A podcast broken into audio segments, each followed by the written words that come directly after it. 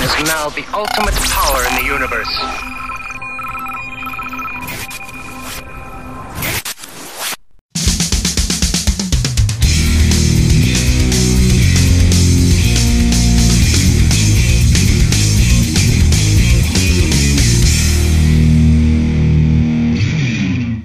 Hello guys, inilah season kedua konon-kononnya dan podcast ni muncul dengan nama yang baru. Sebab apa? Sebab, well, pertama there's no cost involved untuk aku tukar nama podcast ni. Kedua, uh, aku tak perlu pergi ke Jabatan Pendaftaran Negara dan sebagainya. Dan ketiga, su- ikut suka hati aku lah kan. Aku saja nak bagi nama baru kat podcast ni. Konon-konon macam best sikit lah kan. Podcast CCB cerita macam best. Bukan CCB yang lagi satu tu. Eh. Dengan logo baru dan kalau boleh nak anonymous sikit lah. Okay, aku tak nak pakai uh, logo pakai muka aku macam uh, dulu-dulu. Dan aku rasa cukuplah aku perkenalkan diri aku dengan nama Abang MK.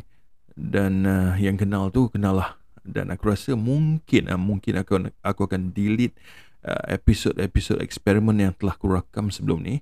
Okay, sebab nama dia pun eksperimen dan okay, satu lagi pembaharuan yang aku dah buat kalau ada yang berminat untuk menghubungi aku sekiranya ada untuk bagi apa-apa feedback dan sebagainya okay, uh, mungkin ada yang nak buat commercial uh, arrangement atau engagement dengan aku contohnya untuk buat uh, voice over project ke any voice talent related just email aku dekat the ccbpodcast at gmail.com eh wah belum apa-apa lagi dah aku dah ada cita-cita melangit ah.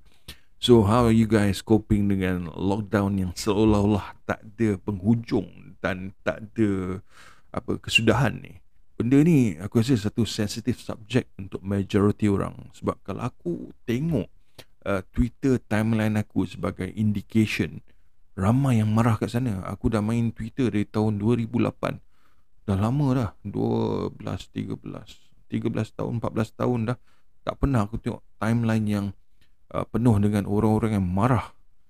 Kenapa? Well aku rasa it's a common sense lah. Tak ada siapa yang suka dikurung ataupun dikongkong memang kita secara zahirnya tak dipenjara tetapi sekatan rentas negeri rentas daerah uh, had pergerakan dalam radius 10 uh, kilometer tu saja dah boleh orang kata macam jadi penjara psikologi untuk kita sebab nak balik kampung tak boleh, nak jumpa mak bapak dengan family tak boleh, nak lepak dengan kawan-kawan tak boleh, banyak yang tak boleh.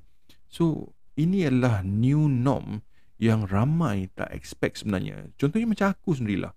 Last year, in fact, aku terfikir yang segala-galanya akan okay seperti sedia kala dalam masa 3 hingga 6 bulan. Aku pernah berangan masa PKP, masa bulan 3 tu di announce, aku pernah berangan uh, aku pernah cakap kat kawan-kawan uh, sekerja aku satu office dia orang kena split operations pergi tempat lain kan pergi office lain so aku pernah cakap okay guys see you guys in 3 months time hmm dah. Sam- sampai sekarang dah. Dah aku rasa dah 15 bulan. Ada yang aku tak tak jumpa dia orang dah 15 bulan. Aku sendiri dah tak pergi office dah masuk dah nak masuk 3 bulan dah. Kita tengoklah. Walaupun vaccination program ni yang kita tengok sekarang semakin rancak which is a good thing dan sambutan orang ramai semakin bagus okay that's fantastic. Kita pun risau dengan kemunculan varian baru ni. Ada uh, varian delta dan sebagainya aku rasa dia tak akan terhenti setakat varian delta. I mean i I'm, aku bukan pakar dalam bidang ni tapi aku rasa lah kalau misalnya uh, virus ni dia boleh orang kata boleh dia boleh mutate jadi uh, varian lain aku rasa it doesn't stop there. And the worst thing is that setiap kali dia ada mutation berlaku keluar varian baru dikatakan varian-varian ni lebih mudah merebak dan lebih uh, berbahaya itu sebab sekarang aku sendiri pun risau ni sebab uh, yesterday dekat lift aku jumpa somebody this uncle tua aku turun aku turun bawah aku nak keluar beli makanan so uncle tua tu kan tiba-tiba dia macam um, dia dari atas so lift berhenti kat floor aku uh, lift gerak sikit. Eh, you uh, level 5 ah? Ya, yeah, ya, yeah, level 5. Oh, you know ah, that dia bagi tahu the unit number lah. Aku dia kata whole family kena covid. Aku pun tiba-tiba ni risau tau. Aku ni risau. Terkejut lah kan sebab Itu jiran sebelah rumah aku. Aku dah macam, hmm.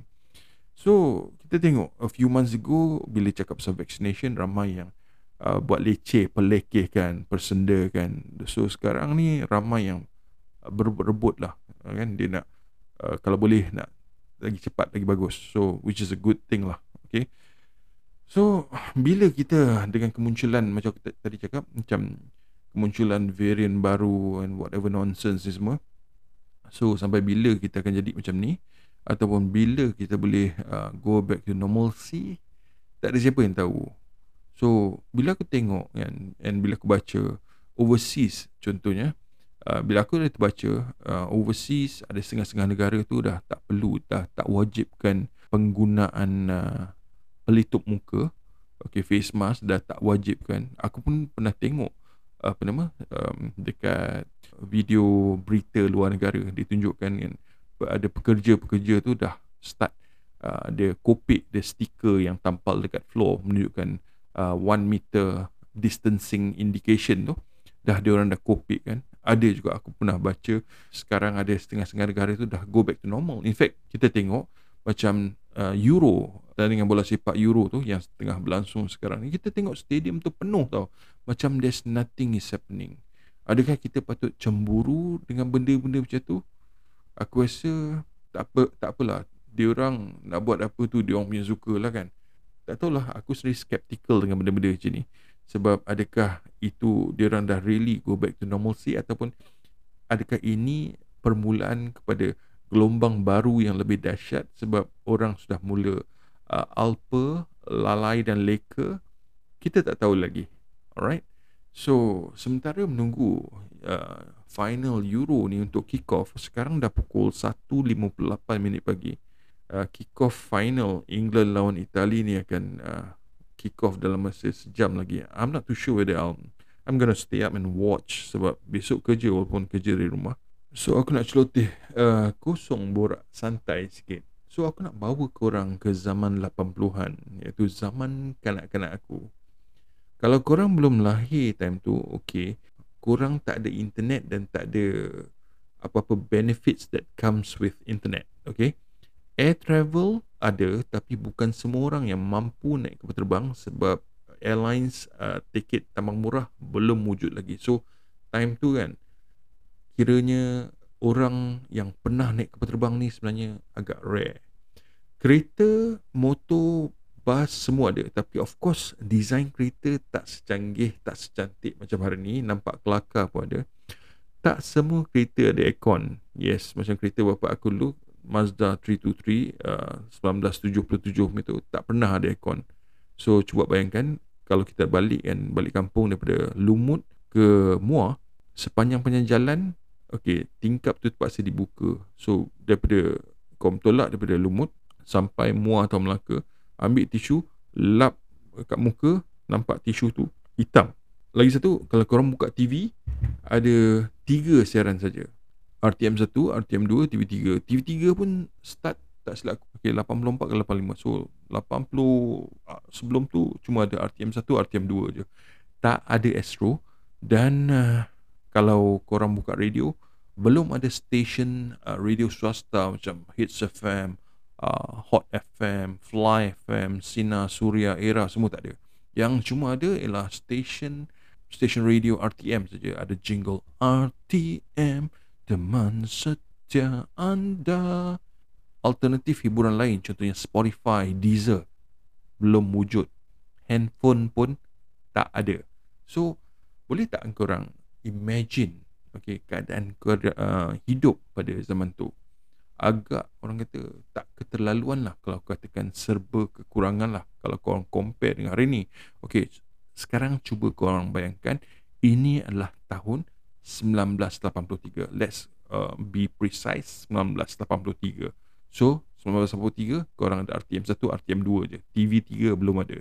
So, penyanyi top time tu Michael Jackson. And kalau kat Malaysia, yang top time tu, Datuk Sheikh. So, kalau korang nak tengok, okay, ataupun nak tahu results uh, bola Piala Malaysia, contohnya, um, Selangor lawan Johor, bukan uh, Red Giants lawan JDT. Eh. No, masa tu masih Selangor lawan Johor. korang kena tunggu warta berita lewat malam pukul 11 pukul 12 ataupun kalau misalnya tak dapat tengok tak sempat tengok sebab kena tidur awal sebab pergi sekolah kena rebut newspaper pagi esok okey? Muka belakang. Nak tengok uh, results bola. Time tu aku ingat memang uh, favorite aku ialah dua tiga muka kebelakangan uh, yang paling belakang. Bukan kebelakangan yang paling belakang tu. Sebab aku nak tengok results bola. Okey sekali lagi. Tahun 1983 COVID-19 melanda. Persoalannya adakah ia patut dipanggil COVID-83? Tak tahu. So apa yang kita tahu ialah kes harian COVID-19 seperti apa yang dilaporkan dalam berita perdana RTM 1 jam 8 malam. 9,100 kes untuk hari ini. Kes baru untuk hari ini. Dan dah setahun kita kena COVID-19 ni. Tetapi kes makin meningkat. Kerajaan keluarkan arahan lockdown para pelajar, student-student tak boleh ke sekolah dan orang-orang yang bekerja juga tak boleh pergi ke tempat kerja melainkan mereka dari essential sector seperti yang didefinisikan oleh MITI. So, macam mana agaknya? Kita tengok eh. Time tu Microsoft Windows belum wujud. Google belum wujud. Internet pun belum wujud. Maka tak wujud istilah work from home macam mana kau nak work from home? Tak boleh connect okay home internet to the office network. Uh, macam sekarang kau boleh connect via VPN tapi masa tu internet pun tak ada office network pun belum wujud lagi. Contohnya bank-bank semua pengiraan kira-kira semua dibuat secara manual. Paling kuat pun ada masa tu is a telefon lah. Mungkin pada zaman tu telefon dikira sebagai satu alat komunikasi yang sangat canggih orang secara aku rasa orang ramai tak ada laptop, tak ada PC kat rumah. Kat office aku tak tahulah sebab masa tu aku pun kecil lagi. Okay, so takkan orang nak pikul typewriter dari dari office macam sekarang orang pikul all this what they call laptop dari office buat buat kerja dari rumah. So time tu takkan orang nak pikul typewriter dari office kan. So bila lepas kau, kau nak type kau nak submit macam mana?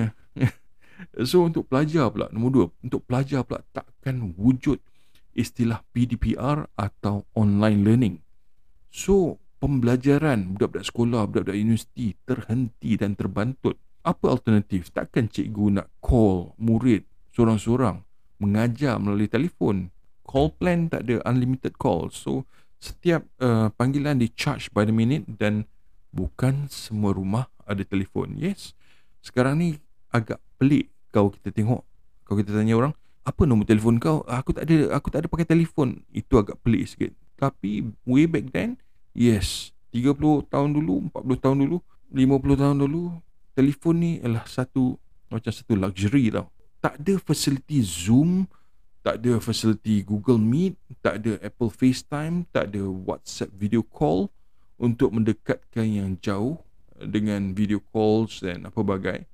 So maka tak adalah benda-benda macam online training lepak zoom dengan kawan-kawan ataupun macam well, aku pernah tengok kan uh, berhari raya atau sambut birthday melalui Google Meet. Cuba bayangkan of course kita tengok kan macam okay contoh keadaan aku sendiri mak aku sekarang ada kat Kelang dengan uh, duduk kat rumah adik aku.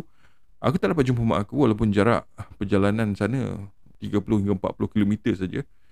Tapi secara alternatif kita boleh berbual melalui video calls walaupun tak sama.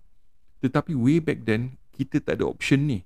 Nak telefon aku ingat time tu nak telefon atau aku pun dekat kampung kita telefon pun sebulan sekali barangkali. Sebab satu mahal. And dua kita tak ada option nak buat video call. So macam mana rupa kita pun tak tahu. And seterusnya uh, ni okay repeat lagi. Macam mana kita nak buat online learning macam mana kita nak buat online learning? Sekolah masa tu Jarang-jarang orang ada Komputer kat rumah. Bukan kata kat rumah lah Kat office pun tak sure Ada ke tak ada.